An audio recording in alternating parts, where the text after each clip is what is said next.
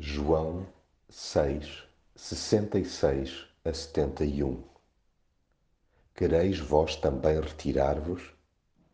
Senhor, para quem iremos nós? Tu tens as palavras da vida eterna. Há pessoas que seguem Jesus até ao ponto em que a sua pessoa não interfira com os seus interesses e convicções.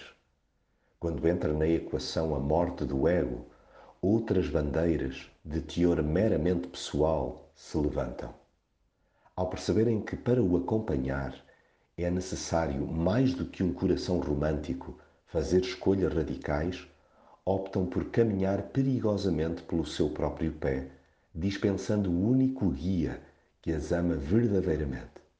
Ainda assim, no seu jeito perfeito de amar, ele jamais obriga quem quer que seja a arrepiar caminho. Aliás, convida à reflexão cada um daqueles que o secunda.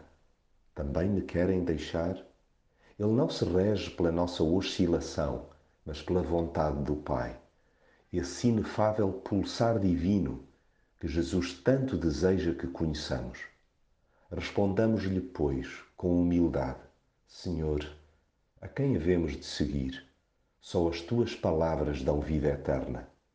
Tenhamos igualmente presente que Ele nos conhece de gingeira, pelo que mais do que um discurso certinho, Ele espera de nós obediência.